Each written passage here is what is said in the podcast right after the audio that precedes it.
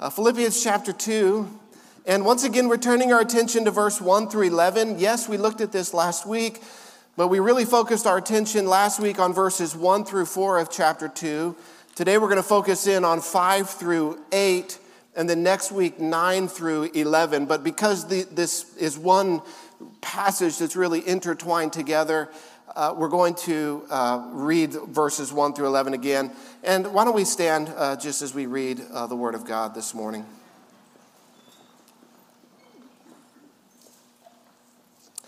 Philippians chapter 2, verse 1. So if there is any encouragement in Christ, any comfort from love, any participation in the Spirit, any affection and sympathy, complete my joy by being of the same mind having the same love and being in full accord and of one mind.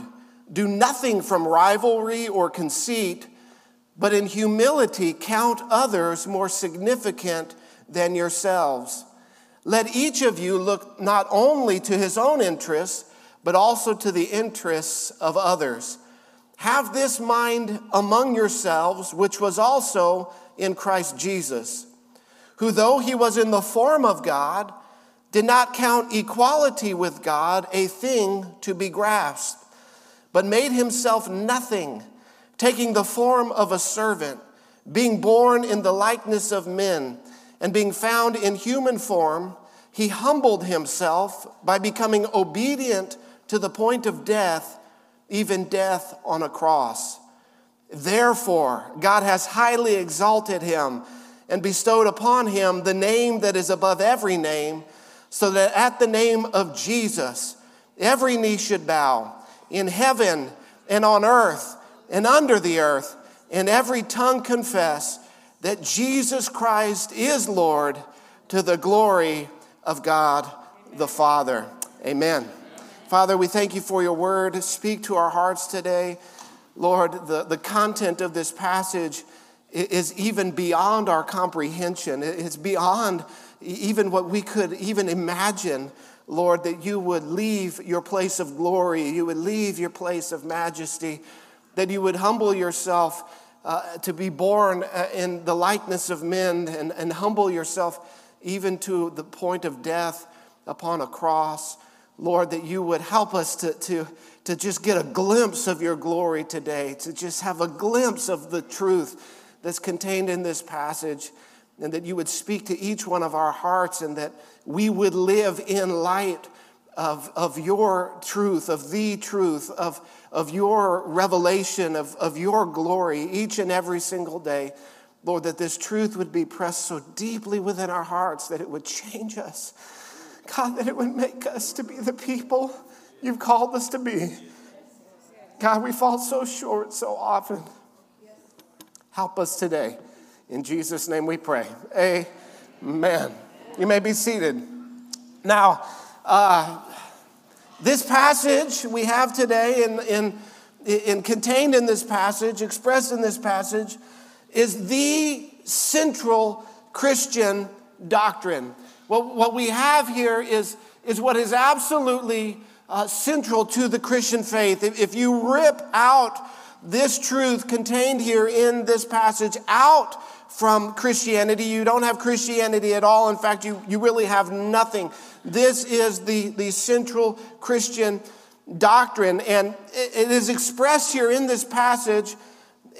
And it's expressed many places in the New Testament, but in this passage, it is most powerfully and succinctly expressed. In, in fact, the, the, the idea that Paul could express such a vast array of, of theological truth in so few words is astonishing. And once again, it, it, to me, it just underscores the fact that he truly was inspired of the Holy Spirit as he penned these words. And of course, the central Christian doctrine that I'm talking about this morning is the incarnation. The incarnation. This is the single most important doctrine of the Christian faith. And it wasn't uh, just invented by Hallmark to sell Christmas cards. You know, we, we really often only think about the incarnation around Christmas time. You know, we think about Jesus being born and being born in a manger and all the shepherds and the angels and, and all of that wonderful Christmas scene. But again, it wasn't Hallmark that came up with this idea. It wasn't invented by the, the tourist department at Bethlehem to increase tourism. No, this, this is the central Christian doctrine, and in fact, it was in the mind of God before He even created the world. It is the single most important Christian doctrine, and it answers the single most important question in life. And that question is Who is Jesus? Who is Jesus? Now, you may think that there are more important questions or more pressing questions. Questions of how are we going to deal with this issue? How are we going to deal with that issue? And, and, and what, how am I going to make, get out of this mess that I've put my life into? You, you may think that there are more important and more pressing questions, but let me assure you, there is no greater question than this question Who is Jesus? Because no other question, how you answer this question, no other question affects your life more profoundly and more significantly than this one. And not only how you live your life today, but also for all eternity. How you answer this question defines who you are, defines how you live, defines how you see reality itself and it defines the eternal destination of your soul. Who is Jesus? This is the question of all questions, and it's answered beautifully here in this passage for us today. And so, who is Jesus? Jesus is God. That's who Jesus is. Jesus is God from eternity past. The second person of the Godhead existed for all eternity, he says in verse 6. Who was in the form of God? Jesus, in the form of God, existing for all eternity as God. By his very nature, Jesus is God. He could not be more clear here. He could not be more definite here. He doesn't leave any ambiguity or any uh, gray area here. Paul the Apostle declares to us with, with astonishing clarity that Jesus Christ is God. And it's not only here that the apostle describes this. In Colossians chapter 1, he says this of Jesus. He says, Jesus is the image of the invisible God. He is the firstborn of all creation. For by him, that is by Jesus, all things were created. Who is Jesus? He is God, the creator of all things. He created all things in heaven and on earth, all things visible and invisible, whether thrones or dominions or rulers or authorities. All things were created through him and for him. And he is before all things. And in him all things hold together. He is not only the creator of all things, he is the sustainer of all things. He himself holds all things together. Reality itself is held together by Jesus Christ. You right now are held together by Jesus Christ. And not only did he create all things, or were all things created through him, but they were created for him. You were created by Jesus for Jesus. But it's not only Paul the apostle that makes this claim. All of the gospel writers make this claim, but John the apostle, uh, in his opening letter to, to his gospel of John, writes it as well. He says this In the beginning was the Word, and the Word was with God, and the Word was God. He, that is Jesus, the Word is Jesus. He was in the beginning with God. All things were made through him and without him was not anything made that was made. And then in verse 14 it says, And the Word became flesh and dwelt among us. And we have seen his glory, glory as of the only Son from the Father, full of grace and truth. John the Apostle declares to us that Jesus, the Word, the eternal Word, existed in eternity past with God the Father and Himself is God, the second person of the Godhead. Jesus, who is Jesus? According to Paul, Jesus is God. According to the Apostle John, Jesus is God. In John 20, 28, Thomas, another apostle, we all know Thomas as what? Doubting Thomas. Because Thomas wasn't there when Jesus appeared to his disciples the first time. And, and the disciples tell, tell Thomas, You missed it. Jesus is alive. He rose from the dead. He, he's alive forevermore. He conquered death. It was amazing. He appeared to us, He presented Himself to us. And Thomas says, You guys have lost your marbles. What have you guys been smoking? How is it? I don't believe you. That was what Thomas said. I don't believe you. And Thomas said, Unless I put my fingers in the holes in his hands, I will not believe. A few days later, Jesus appears to all of them again, and Thomas is there with him. And Jesus comes and he says, he, he stretches out his hands to Thomas and he says, Thomas, do you believe? And Thomas falls at his knees and he answers, he declares this to Jesus. He says, My Lord and my God. Who is Jesus? Jesus is God. Hebrews 1 3, the writer of Hebrews says that he, Jesus, is the radiance of the glory of God and the exact imprint of his nature. And he, Jesus, upholds the universe by the word of his power. And after making purifications for sins, he sat down at the right hand of the majesty on high. The writer of Hebrews declares to us that Jesus is God. What about Jesus? What did he say about himself? Well, John 8 58, Jesus declares, He says, Truly, truly, I say to you, before Abraham was, I am. Jesus declares that he is not just any God, but that he is the God of Israel, that he is the God of the Old Testament, that he is the great I am that he was the one who called Abraham out to, uh, of his land to, to walk into the land of Canaan, that he himself was the one who came and wrestled with Jacob, that he himself was the one in the burning bush who called out unto Moses, that he himself was the one who parted the Red Sea. Jesus says, Before Abraham was, I am. He declares that he is the one from the beginning, from eternity past. I am that I am.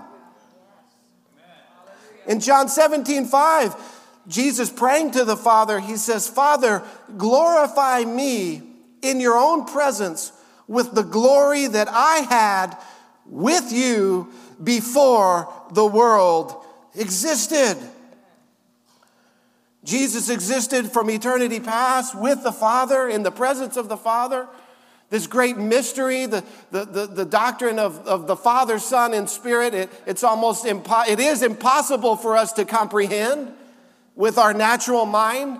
It is not impossible for us to believe, though. And this second person of the Godhead came as Jesus of Nazareth, born of the Virgin Mary. He says, Glorify me. As he's heading to the cross, he says, Glorify me in your own presence with the glory that I had with you before the world existed. This glory is beyond our comprehension.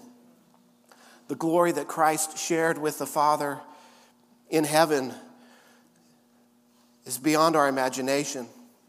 It's brighter than a thousand suns. It, it, it's so, his glory is so radiant that it tells us in the book of Revelation that when Christ returns and establishes his kingdom on earth, that there will be no more sun, that what will illuminate all the earth, that what will illuminate his kingdom will be his own glory.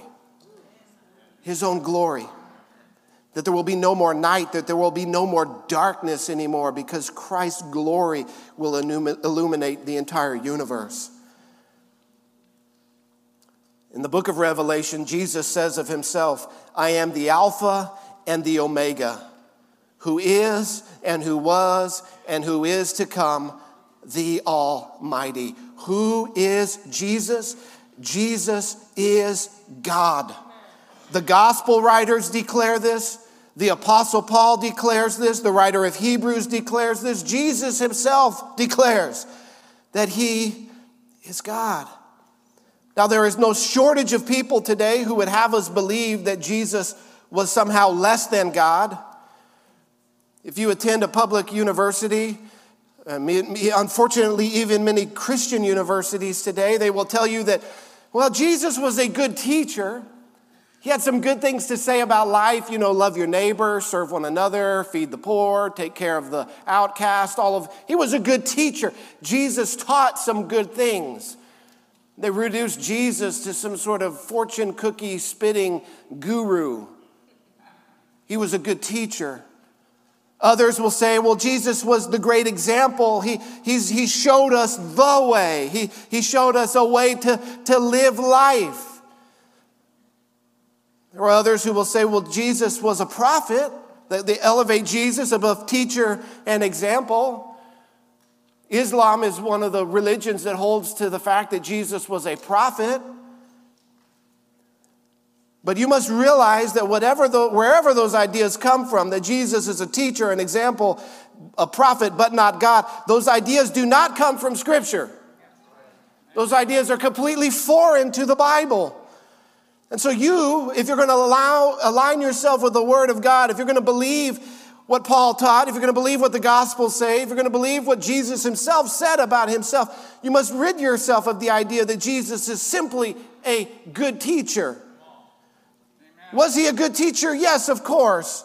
But he was more than a teacher.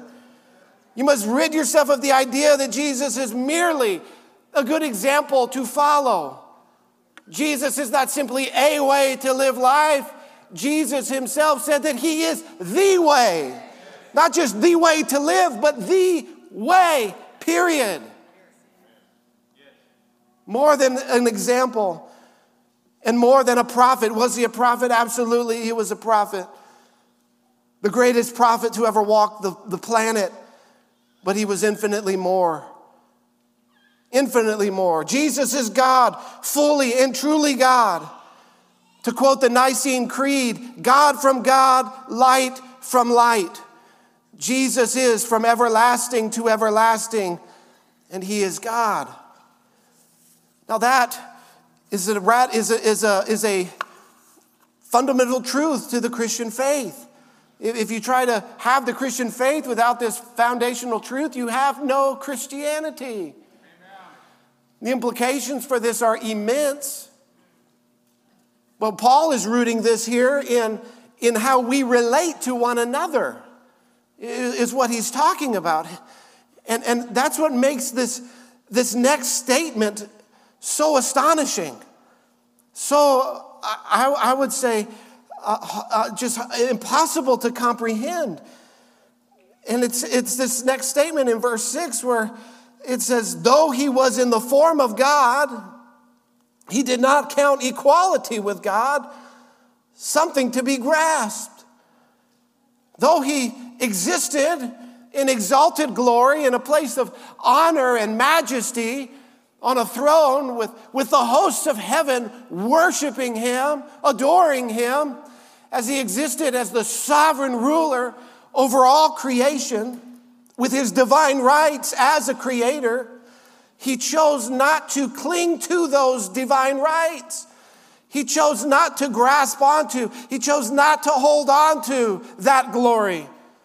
He, told, he chose not to hold on to that honor. He chose not to hold on to that majesty. He chose not to cling to them, to grasp on to them, and to use them for himself or his own personal advantage. For, for us to even begin to comprehend this, we just have to think about how much we enjoy when we receive a compliment. Don't you enjoy receiving a compliment? Don't you enjoy it receiving, we'll put it another way, praise? When you do something and someone sees it, they notice it, and they, they, they say, hey, that was a great job. Hey, wonderful, thank you for, hey, hey, or how about this? Hey, you look, you look nice today.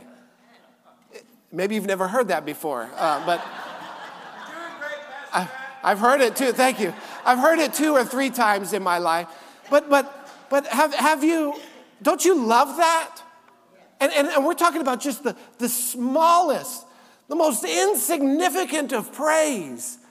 It, it'll change your whole outlook for the rest of the day. You'll you'll ride on that for a good month. But, but Jesus lived in, in, glo- in, in exalted glory 24 7. Praise is being offered to him, worship being offered to him as God, as creator. But he, he surrendered it. He, he chose not to hold on to it. He, told, he chose not to, to grasp it for selfish gain or to use for his own advantage. Instead, he laid it down. He surrendered his glory, he surrendered his rights. But notice something, it's, it's very, we must be very careful here. He never once surrendered his deity. He never once ceased to be God. He was God in eternity past. He was God when he walked the earth, demonstrated by how he lived his life. And he is God now seated on the throne and ruling. From everlasting to everlasting, Jesus is God. That's why the, the, the prophet and the angels declared, You shall call his name Emmanuel, which means God with us. The Word was made flesh. Jesus did not lose anything when he became man. Instead, he added to his divinity humanity. Jesus is the God man. Yet he chose not to hold on to his rights, his glory, and his majesty. It's astonishing. It's beyond comprehension. He did not count equality with God a thing to be grasped, to be held onto. But, verse 7, he made himself nothing. He made himself nothing. What, what does this mean? What is this making himself nothing? In other passages or other translations, it will say things like he emptied himself. Well, it defines what this means by the next few statements. He made himself nothing by taking the form of a slave he made himself nothing, secondly, by being born in the likeness of men. He took the form of a slave. A slave to what? He made himself a slave to the will of the Father. He made himself a slave to the Father's will.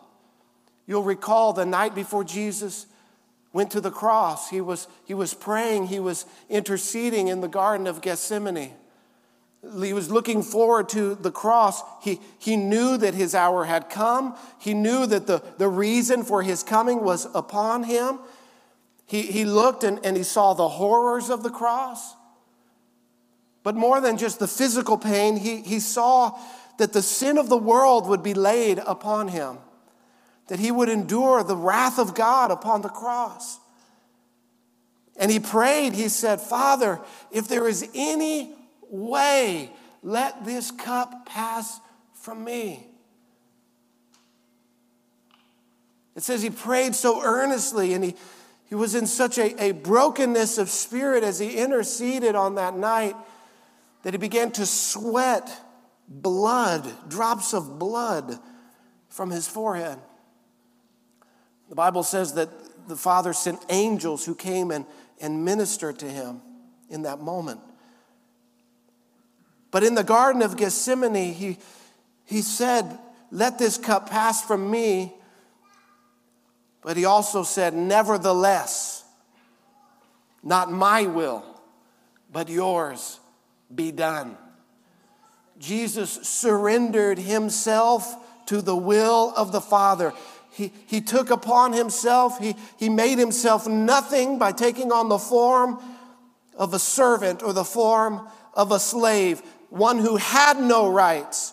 Though Jesus had every right, he took on the form of one who had no rights. He lived without those rights.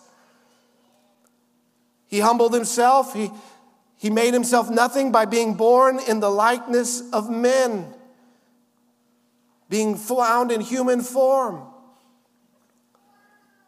Jesus veiled his glory in human flesh. He, he, was born in the most humble of places, to the most humble of people, in the most humble of circumstances. The, the King of Kings and the Lord of Lords. His cradle was a stable. His birthplace was a barn. His family was in poverty. He, he subjected himself to the, the humiliation of growing up as a person. He subjected himself to the humiliation of adolescence. You, you remember what that was like? Remember how awkward and weird you were? I was, anyway. I've got some pictures that, I mean, I've, I've tried to hide and burn. I mean, they are just unreal. Jesus went through that. He, he, he went through the humiliation of, of, of Him who sustains all things by the word of His power, having to be cared for, having to be nursed, having to have His diaper changed the humility and humiliation of Christ. But he did it in verse Hebrews chapter 4 15. It tells us that now we do not have a great high priest who is unable to sympathize with our weakness. In, in Greek, uh, they use double negatives to, to emphasize things. And so it's translated into our Hebrew or into our uh, English language with, with a double negative. And we're taught not to do that in English, but they use that in Greek to emphasize things. And so Jesus now is our great high priest who is able to sympathize with us in our weakness because he was tempted in every respect as we are, but without sin. Jesus fully understands the human experience. He understands hurt, he understands pain, he under, understands being tired, being weary, he understands heartbreak and betrayal. Jesus understands. We have a high priest who is there for us, who can sympathize with us in our weakness and in our infirmities. And so, why did he do this? Why did he leave heaven? Why did he not grasp onto uh, the glory? Well, why did he make himself nothing, becoming a slave, being born in the likeness of men? And, and notice that each one of these steps, Christ is stooping lower.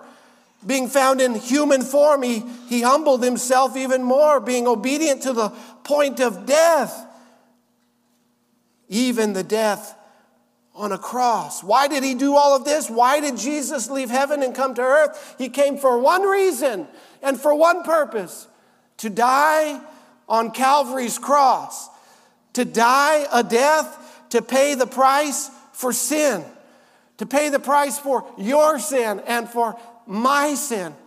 He came to lay down his life to redeem those who had rebelled against him to pay the price of sin that was committed against him and against his righteous law. He came to redeem us. All the glories and the riches of Christ. Our minds can't even begin to comprehend these realities. Jesus in eternity radiates with the glory of a billion suns. And he's born in a manger. He humbles himself. Who does that? Who does that? Who humbles themselves to this degree? Who leaves all of that behind? Who sacrifices so much to come to a people who would not receive him? To come to a people who would reject him? To reject him so forcefully, fully, and violently that they nailed him to a cross? He came to humanity and presented himself as our King and our Savior. And as uh, Isaiah 53 says, we esteemed him not. We did not receive him, but humanity rejected him and put him on a cross, the most wretched of deaths. Never in all of human history has there been invented such a, a more brutal, barbaric, uh, obscene, and, and, and excruciating form and punishment of death as the cross. In fact, in polite Roman culture, you wouldn't even mention the cross, it was so obscene. He came from glory to go to the cross. He forsakes all of his glory, all of his honor, all of his power to wear a crown of thorns, to bear a cross of shame, and to die this most wretched of deaths. We think, what could compel such a person to do such a thing? Romans 5 8 says that God shows his love for us in that while we were still sinners, Christ died for us. What was he compelled by? He was compelled by love. Love, first and foremost, for the Father and to do his will, and love for us, his people that he came to redeem. Jesus demonstrates his love in that while we were yet sinners, Christ died for us. You have to understand this. This is the gospel. This is the gospel. We do not clean ourselves up to come to God. We, we do not make ourselves acceptable before God and in His sight. The Bible says that all of us in our, in our rebellion against God, even our works of righteousness to God, our self righteousness, and are as filthy rags to God. We do not clean ourselves up. We come to Jesus broken. We come to Jesus filled with sin and iniquity, and He washes us clean. He gives us grace and mercy. That is the gospel. We, we do not earn our salvation, our salvation has been earned for us. We do not earn forgiveness. Forgiveness is given as a free gift of grace. And so the question is do you know this Jesus? Do you know this Jesus? To know him is to love him. To love him is to serve him. And then to Paul's point, to serve him is to serve others in his name. You know, when we first hear the gospel, when we first come to Christ, often we come with this idea that, that Jesus is going to serve us. We hear the gospel, we hear how he, he left heaven, how he came to earth, how he lived a life without sin, how he went to the cross and, and shed his blood and, and redeemed us, paid the price for sin, and, and now we can receive salvation through him. And we read about how Jesus came to seek and to save the lost. We read about how Jesus said the Son of Man did not come to be served, but to serve and to give his life a ransom for many. And so when we come to Christ, we come with the idea that he serves us. And, and well enough, he does. He serves us. He, he serves us. We, we look at the, the story in John chapter 13 of, of when Jesus washed his disciples' feet. He, he, he serves us, he is the ultimate servant. But take note, he does not serve us because he is less than or inferior to us in any way. He serves us out of his great humility. He serves us because he is the most humble person to ever exist. He serves us because he loves us. And when you realize this, when you see this, when you truly understand this, when you realize who it is who has served you, you have the same uh, revelation that Peter had when Jesus was going around and washing the disciples' feet. And, and he said, Lord, you're going to wash me. Lord, you're going to serve me. How, how is this possible when, when you re- realize who it is that has served you? The only logical response is for you to fall down at his feet in worship in adoration, realizing that it's you who should be serving Him, you who should be living for Him, living every moment of your life in faithful service unto Him.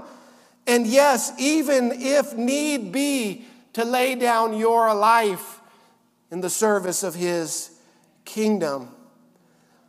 It is a great honor and a great privilege to serve Christ the King of Kings and the Lord of Lords. It is, it is, a, it is a step along the Christian life, a, a, a mile marker of maturity when you realize I must serve Christ.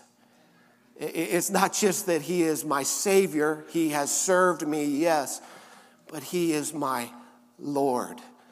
And now I must serve him. This is how you and I are called to live in radical submission to Christ, to obey Him, to follow Him, to serve Him, no matter what the cost. And whatever sacrifice we must make to follow Christ, and there will be a sacrifice. Amen. Jesus says, you must count the cost before you serve Him. There, there is a price to following Jesus. Salvation is a free gift. You receive it, you don't pay for it. You receive salvation. You receive regeneration. You receive forgiveness of sins. You don't earn it, you don't work for it. But to live out your life in service of Christ, to follow Jesus, it will cost you. It will cost you. It will cost you relationships. It will cost you monetarily in this life. You will pay a price to follow Christ. And so, whatever sacrifice we must make to follow Him, we have to always remember it cannot be compared to the sacrifice Christ made to serve us. No one has ever humbled himself as Christ did. And so, back to Paul's point of serving others, have this mind in you, which was also in Christ Jesus. Whoever Christ calls us to serve, we will never stoop as low as Jesus stooped to serve us.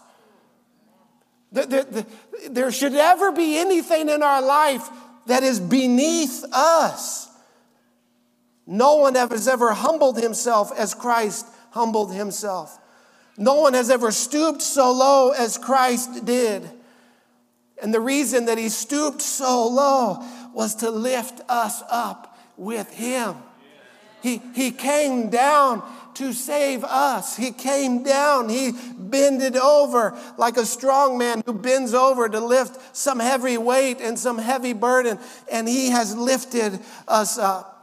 He came down to pull us out of our sin, out of our shame, out of our brokenness. The writer of Psalms says, He drew me up from the pit of destruction and out of the miry clay, and has set my feet upon a rock, making my steps secure. Paul says, For you know the grace of our Lord Jesus, though he was rich, for your sake he became poor so that you, by his poverty, might become rich. Paul writes in Ephesians that we are now seated with Christ in heavenly places. That we are the benefactors, the recipients of every spiritual blessing in Christ.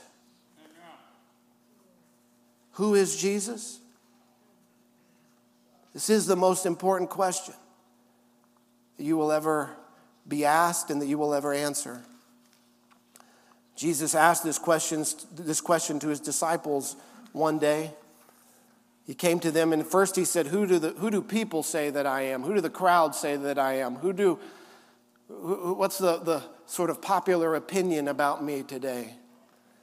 And they rehearsed to them who the crowd said that Jesus was. Some say you're Elijah the prophet, and some say you're John the Baptist come back from the dead. And Jesus then turned the question and, and, and, posed, and, and, and asked it of his disciples. And he said, Who do you say that I am? Listen, there's no lack of opinion in the world, in the crowd today on who Jesus is. There's no lack of opinion. And that's not a new thing, it was the same way in Jesus' day. But then the question is asked of us, not, not in a collective way as part of the crowd, but as an individual way. Who do you say that he is? And Peter sp- speaks up in that moment and he says, You are the Christ, the Messiah, the Savior. You are the one that the Old Testament prophets told us about. You are the Christ, the Son of the living God.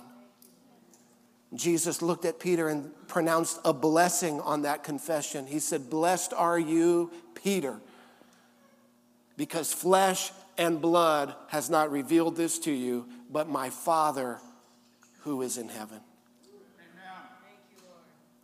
Who is Jesus? He is the Christ, He is the Savior, but He is also the Son of God. Jesus is God. How you answer this question will determine everything about you will determine everything about your life. Because if Jesus is God, he must be served. There's no, there's no having Jesus as Savior without having him as Lord.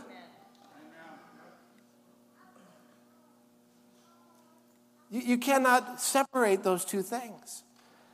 There are many people today who try to have this idea that Jesus is my Savior, but they do not live for Jesus as their Lord. There's a disconnect in there somewhere.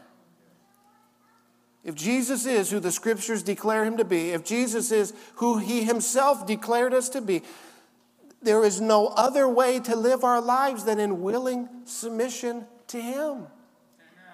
Jesus himself taught that. He said, If you love me, you will keep my commandments. Jesus is God. Jesus is Savior. Jesus is King. Jesus is Lord.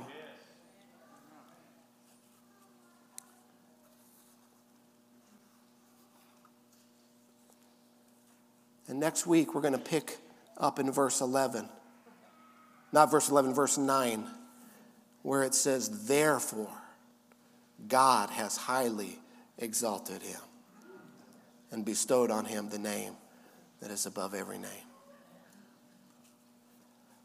How do you answer that question? How do you answer that question?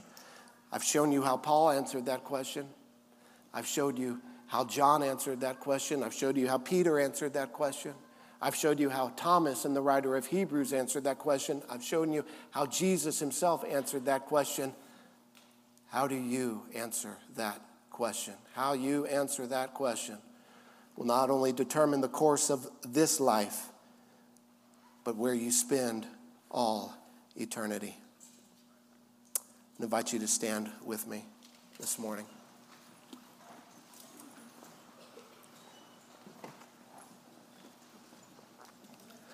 Father, we thank you for your word. Lord, we thank you for these realities. Lord, the reality of Christ and Him humbling Himself. God, it is beyond our comprehension. We could spend the rest of our lives trying to come up with a better thought, a better idea, and we would never even come close to the idea of the incarnation, to the idea of the humility and humiliation of Christ. But Lord, we thank you as, as willing recipients of this glorious good news. We thank you, Lord, as we see that He came to lay down His life. He, he left it all behind to rescue us from ourselves, from our sin, from our shame, to lay down His life to redeem our lives, to exchange His riches for our poverty, so that we in Him could have His riches. God, I thank you today that we are now a new creation. Through faith in your Son Jesus, our old life of sin and shame has been done away. We have a new life, eternal life, the life of your Son Jesus living in us and through us.